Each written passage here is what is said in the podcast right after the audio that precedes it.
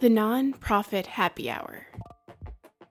A weekly look at Portland's nonprofits and do gooders with interviews, music, and documentaries. You're listening to the Nonprofit Happy Hour on X Ray FM, brought to you by the Media Institute for Social Change, a public interest media lab that works to inspire, empower, and engage emerging media producers. Learn more online at mediamakingchange.org or in person at Citizen, our nonprofit coffee shop and program space located at 3636A North Mississippi Ave. We're open most days, 9 to 1. And be sure to check out our website for upcoming movie screenings and dinners with local media makers. I'm Rachel Miller Howard. On today's show, we connect with Madeline Kovacs of Portland for Everyone and Allison Markey Young of A Thousand Friends of Oregon. It is the nonprofit happy hour on X Ray FM. This is Phil Bussey. I'm joined in the studio by uh, two members, friends of A Thousand Friends of Oregon.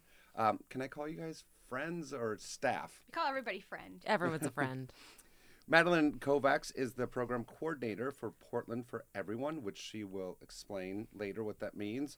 And Allison Markey Young, who is the marketing and communication director for Thousand Friends of Oregon. Let's start with a Thousand Friends of Oregon because that could mean so many different things. Mm-hmm. What is Thousand Friends of Oregon doing? The mission is to work with Oregonians to create a livable, vibrant state that has healthy working lands and livable, connected communities and cities. The idea essentially of land use is that we have a purpose and a place for each type of land that we use and exist on. And some of that is working lands for farms, for ranching, for forestry. Some of it's wild lands that need protection. And some of that's urban space where we need to talk about housing and transportation and how all of those intersect. So, how, how did Thousand Friends of Oregon come about? It's been 40 years. Mm-hmm. Thousand Friends came about right after Senate Bill 100 was passed. Senate Bill 100 is a landmark piece of legislation from uh, the legendary Governor Tom McCall that established Oregon's land use laws and systems. Most notably, people think of the urban growth boundary as the primary thing that you know of from land use laws. But there's a whole bunch of goals established, 19 of them, in fact, that deal with everything to do with uses of land. Following the establishment of that program, a young lawyer, Henry Richmond, who was working on that legislation at the time realized that the laws were tenuous and that there were going to be people who were fighting them. So he said, We need somebody in place to watch over them, to make sure that they work, to work with communities to ensure that they're operating properly. And that's how Thousand Friends was formed. The name inspired by the idea that if you could get a thousand people who are engaged enough to each give a $100, you've got a movement. And and so is Thousand Friends of Oregon, is it playing more offense or more defense? I think that we always feel like there's a component that is defense. And we have a legal team that is ready to protect those laws uh, that are pretty regularly under threat at the legislature. There's always going to be a bill to try and dismantle some component of it. And we have to be there to stop that. But the other part of it is very proactive. And Madeline is here to talk about a piece of that puzzle, which is our housing. We're late in the game when it comes to housing zoning to accommodate for sort of the modern sensibility of how we all live. But we're here, we're doing it, and we're trying to get ahead of the game rather than fighting people after the fact.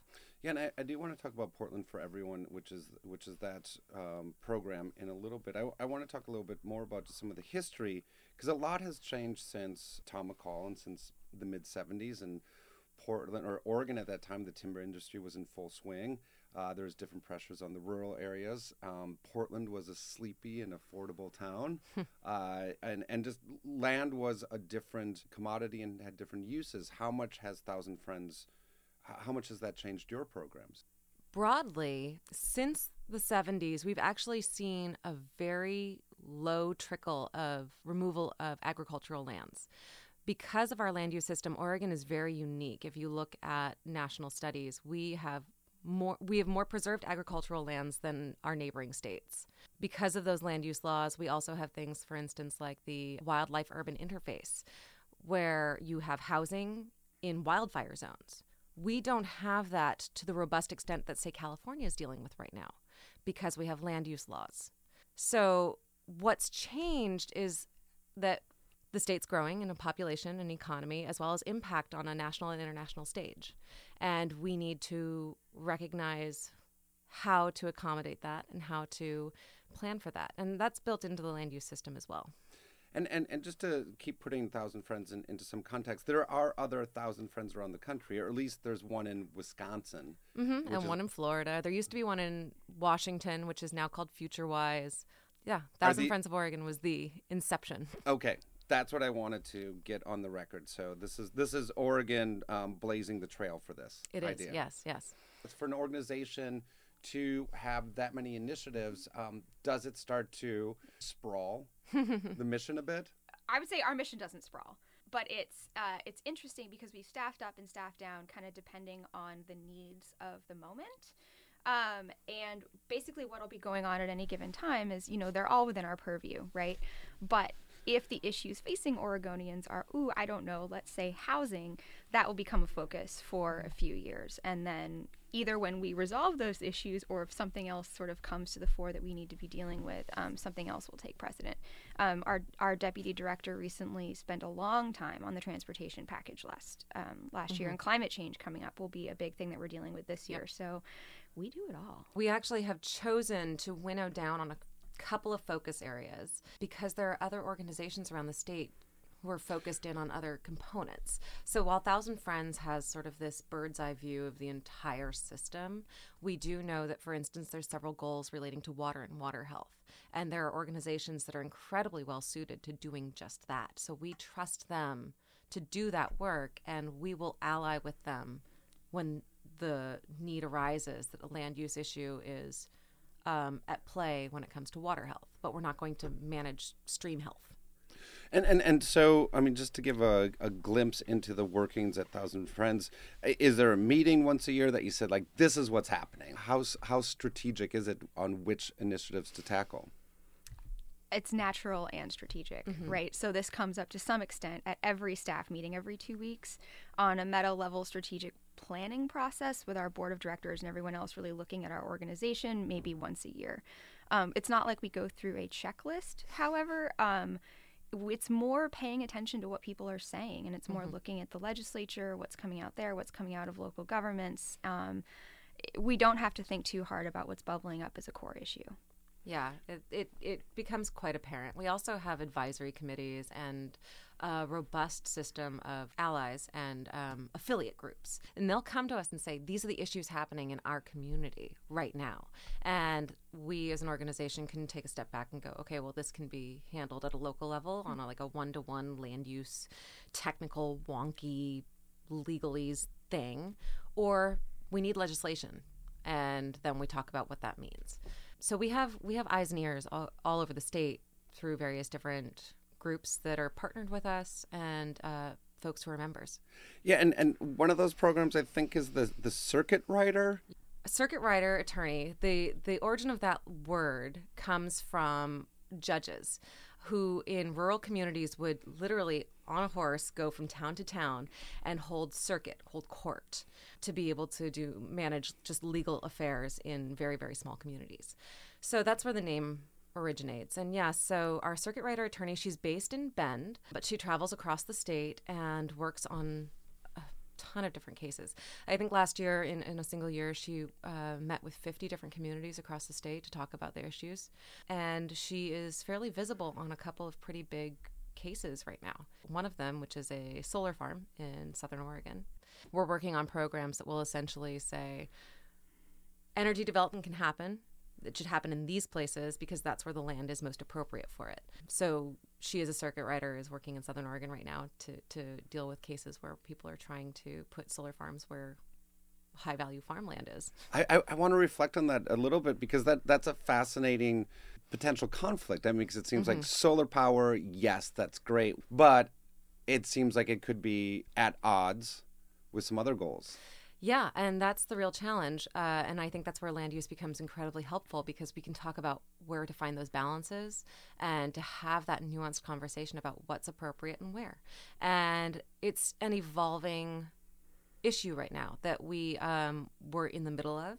We don't have any answers. We want to work with solar developers and communities. We want to work with farmers to best understand how to integrate the various different goals of preserving our lands and you know when you when you cover them even with a solar panel you end up losing a carbon sink you also have transmission losses just with every other t- sort of energy source. So, the most efficient thing we could possibly do would be to put small scale solar farms in relatively urban or urbanized rural areas. Madeline Kovacs is the program coordinator for Portland for Everyone with Thousand Friends of Oregon, and Allison Markey Young is the marketing and communications director. We're going to take a quick song break. We're going to pull a song from the musical Rent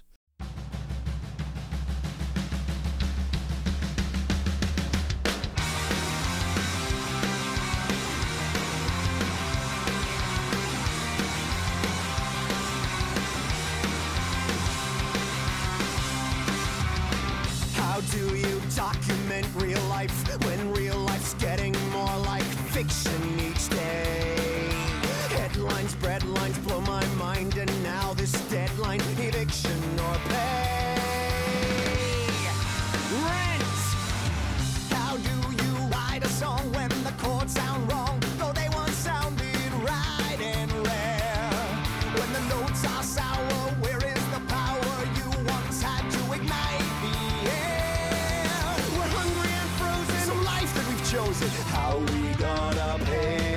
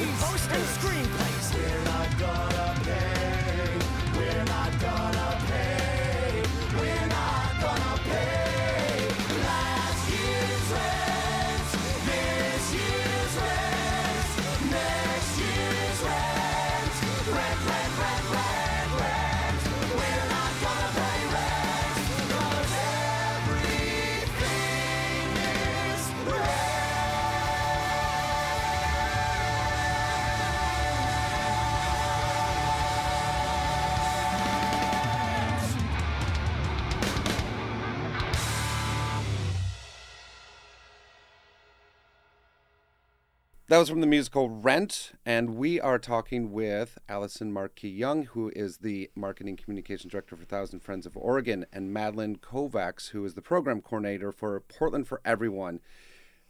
Portland's getting expensive, and Thousand you Friends, noticed, uh, and Thousand Friends of Oregon is concerned. Yes. We're very concerned. Um, when did when did you guys become concerned? Portland for Everyone was founded um, as a coalition about a year and a half ago, and the reason was that. Um, so we'll get we'll get wonky into the land use for a second, then we'll bring it back to housing because it all it all comes together. But um, so goal ten of this the statewide land use planning program is housing.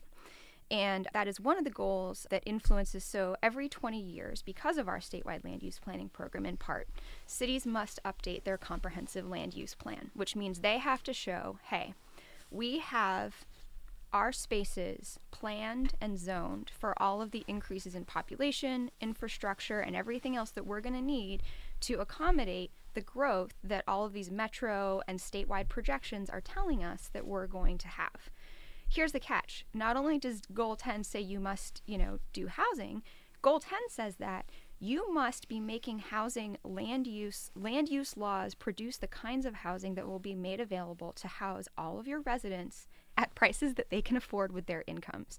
So that's the way that Oregon is failing its residents right now is on that type of housing that's going to actually meet and accommodate people's needs. So essentially Portland for Everyone is uh, a group, a coalition that is looking at okay, when the city of Portland is making this comprehensive plan update and doing all of these implementation projects, which change the rules and evolve the rules for our zoning for what we plan to be built in Portland over the next 25 years, um, we need to make sure that those land use decisions will produce more affordable options, not the opposite. Livability is obviously a core debate in Portland and what the definition of livability is. Um, there are a few answers to that, and none of them are straightforward because we all have our own version of what that means, right? Um, I I would start out by asking livability for who, because I think um, part of, part of what's happening in the public dialogue right now is a lot of people who um, haven't had to um, welcome new residents or make any sacrifices or see things change. You know, Portland had a long period where we were really in a recession and, a relative lull compared to a lot of the rest of the country. We we were um, basically doing the opposite of building for decades, and I think longtime residents got really used to that. And there, there's nothing wrong with that. It just is. And so I think people are looking around now going, oh my goodness, things are changing so quickly. Um, I was not expecting this, and it, it's just happening. Portland is turning into a metropolis. We are growing. Part of what I do too is try to coordinate with people in Seattle and the Bay Area to get them to build more housing to change some of their rules so more of their residents stay there too, right? This is not just a Portland problem. This is a West Coast problem. This is a national problem. We have a national housing crisis right now. I think another thing that comes up a lot is the parking question. What I hear is that, oh, you know, this would be okay if we were, you know, Paris, France, or if we were this European city where the transit was so good and cities were, and it was already walkable and, and new arrivals would actually give up their car. Well, we have this problem in the United States in a lot of places where we were never originally planned for a, I t- call it density with a lowercase d, which like duplexes will get you to a density that allows a frequent transit line. Single family zoning, you know, only gets you about seven to eight units per acre. We need about 15 to 16 units per acre to run a frequent transit line. Because the United States was planned in a land use pattern in the 1940s um, and on, basically, we subsidized the suburbs. And there's going to be an awkward period where to get to the place where we have amenities and services in the place where people will give up their cars, there's a rub there. I do believe, though, as a millennial and someone who's fought um, climate change battles at the UN and other places for a long time, it's a transition we need to undergo. How long are we going to have to wait? That's a great question.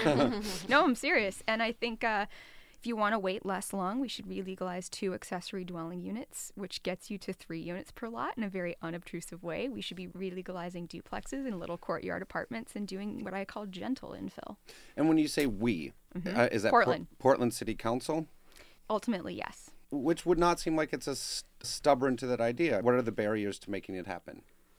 I think fear of change. I think I think just um, I think there's also been a lot of misinformation out there because the cause and effect is really complicated, um, and people look around and they see all these demolitions happening and what we affectionately call McMansions going up, and they think, oh my goodness, the residential infill project and whatever these planners are doing is going to bring more of this, and it's it's hard because the actual answer to that is no. The project is actually supposed to address a lot of these concerns in addition to welcoming more smaller housing types. Um, and but what's happening now is under current rules, and these are again the current zoning rules that have largely been in place since the 50s and the 70s. In a residential area right now, on a 5,000 square foot lot, you can build one single family house up to 6,700 square feet big. So, if that's all that you're allowed to build, and you're not allowed to build a duplex or a triplex, or there aren't good incentives for adaptive reuse, or there aren't good incentives for upkeep, right? That's what you're going to get more of, period, the end. So, basically, what we're advocating for is to incentivize and prioritize basically every option other than a one for one demolition rebuild where a um, bungalow goes out and a really expensive, huge new house comes in. I, I'm, I'm curious, Madeline, about sort of like what your work week looks like. Like, who do you go talk to about this? How does one gain traction for an idea to become reality? So, Portland for Everyone does that in a number of different ways. Um, one is by growing the coalition, and we grew very, very quickly, and we are made up of bike bike ped transit advocates, affordable housing folks, um, some neighborhoods actually, and uh, community-based organizations by and large. And um, we have found that to be um, where a lot of our strength comes from because that's an incredible pool of expertise across the board and people dealing with different parts of the housing crisis from their own expert perspective. What I spend most of my time doing day in and day out, though, is community meetings. Whether it's at a neighborhood association, a community based organization, or whether we're just hosting um, more of a happy hour or a house party, 90% of my job is public education and engagement and it has to be a two-way conversation yeah what, what are you hearing what, what are some of the themes that have emerged over the last year and are those themes changing um, as time goes on there's been a couple major theme changes one is um, about a year ago, there was an attempt during the last legislative session. The landlord lobby essentially tried to do this campaign where they were trying to pit renters' rights activists against people advocating for more and more diverse housing and they failed. And they failed because tenants' rights activists get it.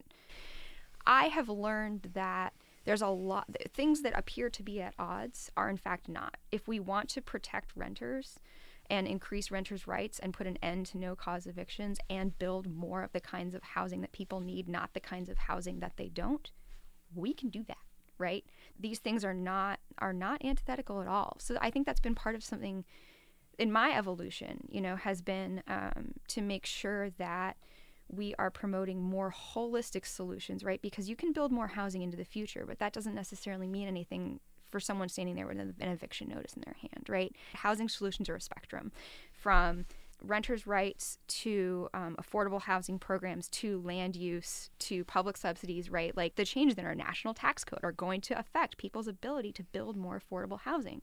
So it's complicated. And I think the way that my thinking has evolved is to make sure that you know i'm going to adv- advocate for my piece of the puzzle but that doesn't close me off from understanding the continuum of housing needs. Is there a city that's doing it right? Not really.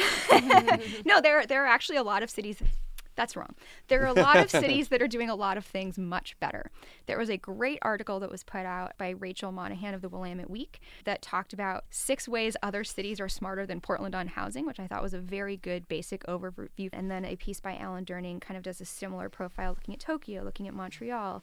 And so I think the the take home from that for me was there are lots of ways to be better at housing, and zoning for the right kinds of housing is one piece of the puzzle. Increasing public funding is another piece of the puzzle. Basically, not putting additional barriers to seeing new housing, right? There are a lot of times where there's a pretty good project that dies by a thousand paper cuts because of overregulation in a bad way. Clearly, I work for Thousand Friends of Oregon. I'm okay with regulation. but the type of regulation, whether that regulation is going to lead you to a public policy that gets more toward an end product that you want, is something that we're doing pretty badly in Portland right now. So, so Madeline, you mentioned one thing uh, when you were talking about missing middle housing. Yeah. Um, I don't know what that is. Missing middle housing um, is so coined because it's kind of missing in America's zoning codes today and how we've zoned our cities. Missing middle housing is everything in between a large house on one large lot and a four over one or higher kind of mid rise apartment building. So, um, American cities, Portland is no exception, have by and large zoned out duplexes, triplexes, courtyard apartments, um, backyard cottages, things like that. And those are the very kinds of housing types that we can use to bring back livability for seniors, for young couples starting out. Um, and that's what Portland's trying to do right now through our residential infill project and it seems to be more and more prevalent. I mean, that is that is some of the backbone right now of the sort of emerging rental market and also the Airbnb market. And I, you can't see it on the radio, but that Airbnb market got an eye roll. Yeah, it's tough because so I'll, I'll tell you a, a couple things that Madeline Kovacs thinks about Airbnb. How's that?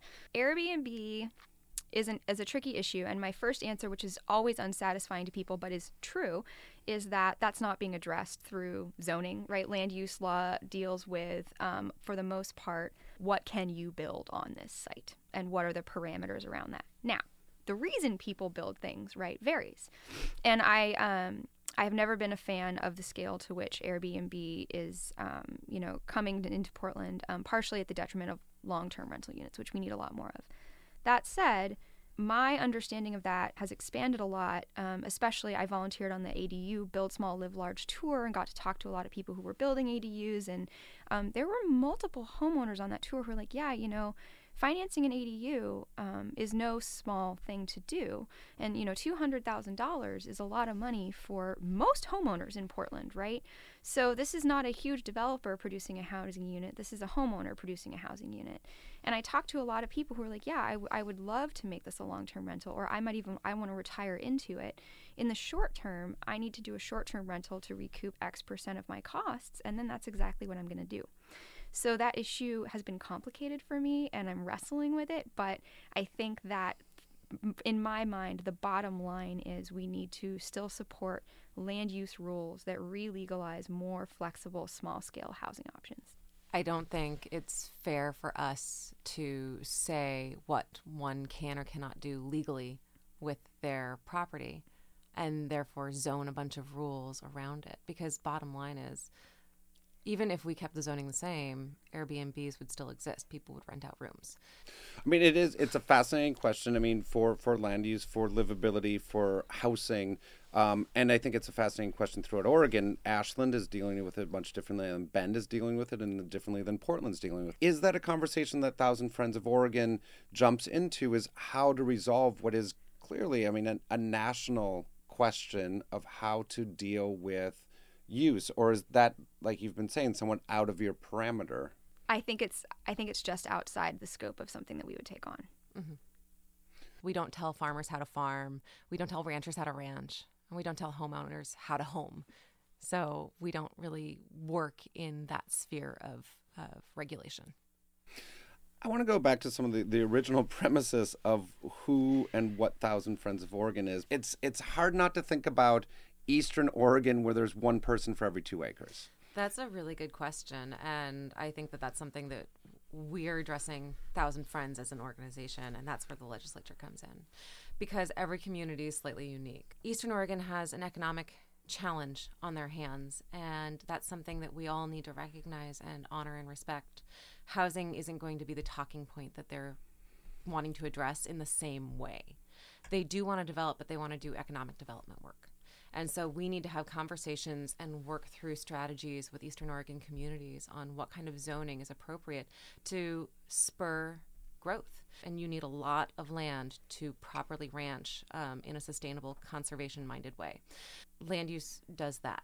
And I think that, you know, housing is a, a conversation piece uh, but I think the zoning is, is, very different. There are also similarities. A lot of U.S. cities, you know, took basically the same model code from the federal government and applied it. So cities talk to each other. A lot of the lot per lot zoning rules actually tend to be very similar. So, one of the things that we've been doing outside of Portland that I've been involved with a little bit, one of our major partners in education and outreach is actually AARP. We are going to have a lot of boomers who are going to be downsizing into retirement. Um, there are also a lot of older adults who need to be able to finance their retirement. And there's actually a pilot program happening at um, PCC right now that's pairing older adults with, um, you know, unrestricted incomes with a student who's in need of housing because students are sleeping in their cars right now. And so we've been working with AARP to sort of look at how our land use rules um, and development codes, frankly, aren't serving an aging population that's going to be hitting us very, very, very quickly. And we've done some of those educational events in Medford and Bend, and in each city, those will have slightly different code adjustment outcomes or just public conversations or there will be a, a, you know a different policy platform that comes forward to help fill that gap but i think that the um, a lot of the needs that communities are struggling with across the state um, they're different but there's a lot of overlap. And so the more that we're able to um, look for synergies and lessons learned and sort of not recreate any wheels and do some solution sharing, I think the better off we're all going to be. Madeline Kovacs is the program coordinator for Portland for Everyone, and Allison Markey Young is the marketing communication director for Thousand Friends of Oregon. How does one get involved if one has an opinion on land use or one wants to support land use, maybe more of the latter and less of the former. Goal one of Oregon's land use planning system is citizen involvement. Get involved. Get involved. Go to, go to meetings, talk to your city council, attend a legislative session, or, or submit testimony because Oregon is shaped by Oregonians. That's important how to get involved with Thousand Friends. Oh gosh, go to uh, www.friends.org and you can get all sorts of information there. Thank you both for coming in, and we are going to go out on Home on the Range. Thank you.